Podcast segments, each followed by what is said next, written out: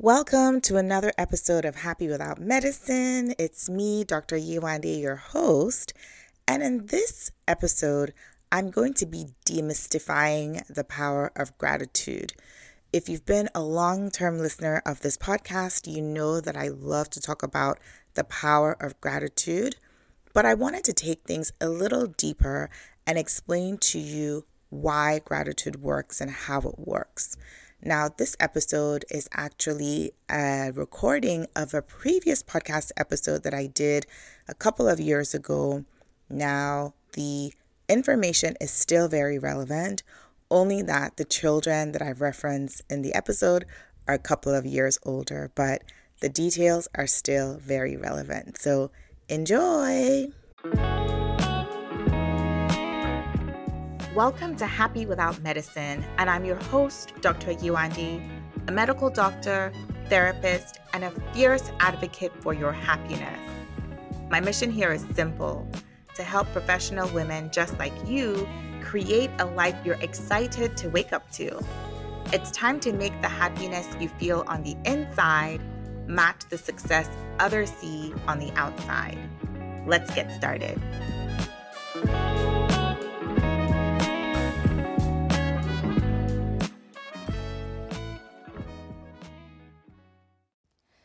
So I know that you've heard over and over and over again the importance of being grateful. You've heard over and over again the importance of being thankful. You know that you're supposed to be thankful for what you have and all the good things that are going on in your life. But I bet that no one has really explained why it's important to be grateful. So we all can agree that being grateful, being thankful is not only socially appropriate, but even culturally, it's something that we are challenged to do. But it's one thing to know you're supposed to do something, but it's another thing to know why, and it's another thing to know how. And so let me give you an example. As many of you know, I have two kids. I have a 2-year-old, I have a 4-year-old, and they're both at that stage where it's, a challenge to They're testing boundaries, which is normal. It's part of their normal development.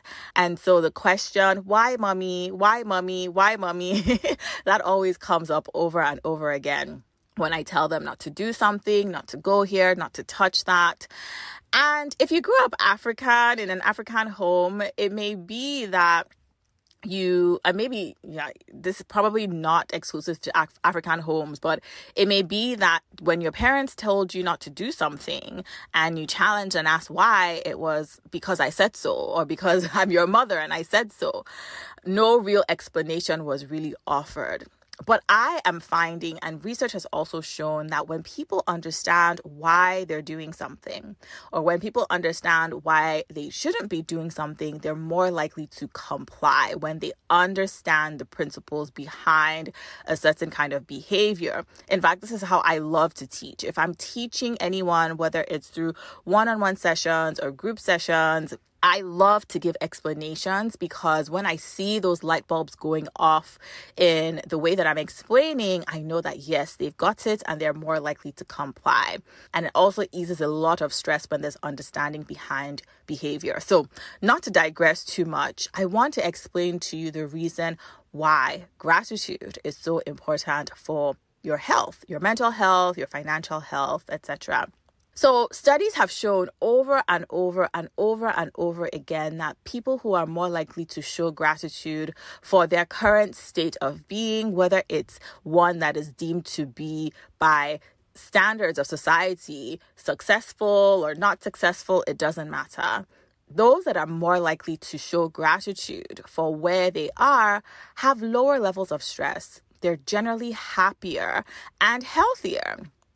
And the reason is that when we focus on the positive things in our lives, it's so amazing to see that the feel-good hormones, so serotonin, dopamine, the feel-good hormones in our brain actually rise.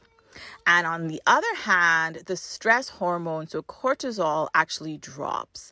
And so just thinking about it, when you look towards what is going well, when you look towards what is good, when you look towards the positives in your life, you are going to have a surge of those feel-good hormones versus, and then that will counter and reduce the stress hormone. So that is the main reason why gratitude is helpful. Speaking from personal experience, so my husband, he has recently started practicing gratitude journaling in the morning for 5 minutes. He will focus on the things that are going well, the things that he's grateful for. And he just a couple of days ago was saying how it's amazing how before he would wake up feeling tense. His job can be quite stressful, so he would wake up feeling tense and wondering, okay, what is going to go wrong today? Who's going to call me with some bad news today? Or, which project is going to give me trouble today? That would be the focus of the day when he woke up. And he would complain of this kind of tense feeling in his chest, this tightness in his chest.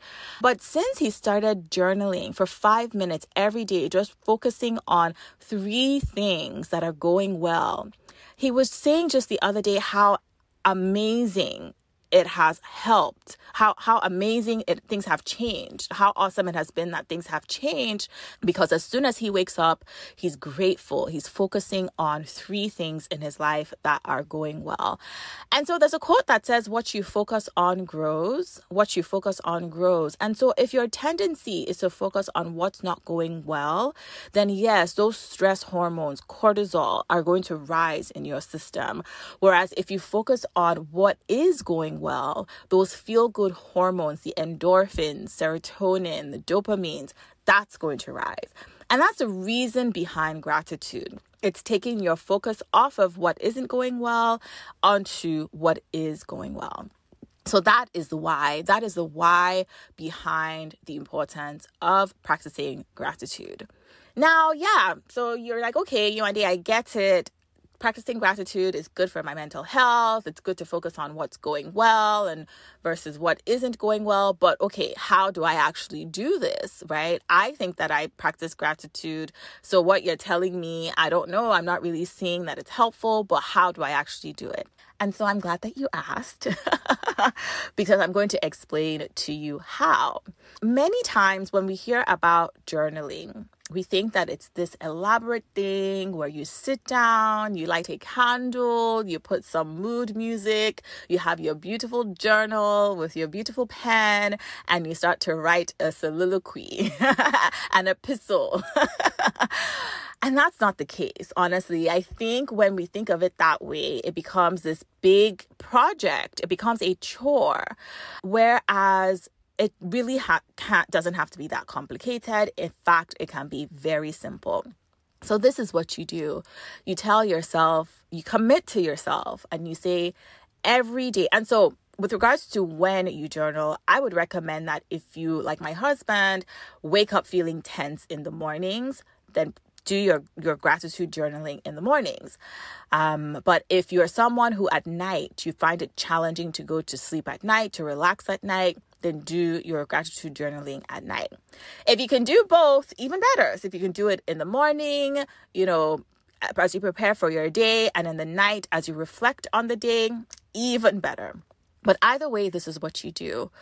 First of all, you get a notebook, a simple notebook. It doesn't have to be anything fancy. In fact, my personal journal came from the dollar store. It's not pretty. It's literally an exercise book.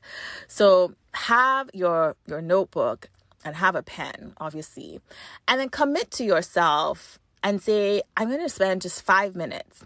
All I'm going to do is spend 5 minutes writing about the things that I'm grateful for.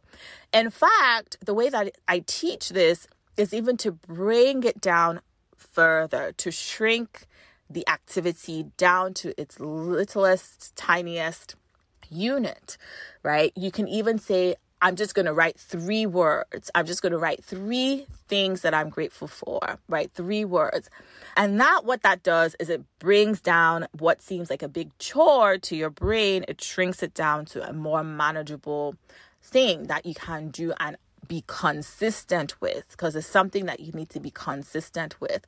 So first of all, have a pen, have a notebook somewhere where you can see it, because seeing it will be your reminder, right? Seeing it will be your reminder, and then shrinking it down, reducing the activity, the behavior to the smallest, most manageable unit, whether it's saying just 5 minutes, we're just going to do 5 minutes, or just 3 words, we're just going to write 3 words down.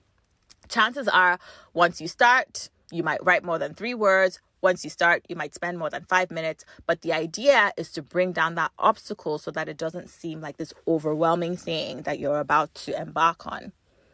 So yeah, so you have your reminders, which are your pen and your notebook. You have you've shrunk down the obstacle and the task to its minimal unit. And then you get to writing. And we're not talking about vague things that you're grateful for. I'm grateful for my family. I'm grateful for my health. I'm grateful for my home. I'm grateful for my job. No, it has to be, you have to be thoughtful about it. You have to be even more specific than that.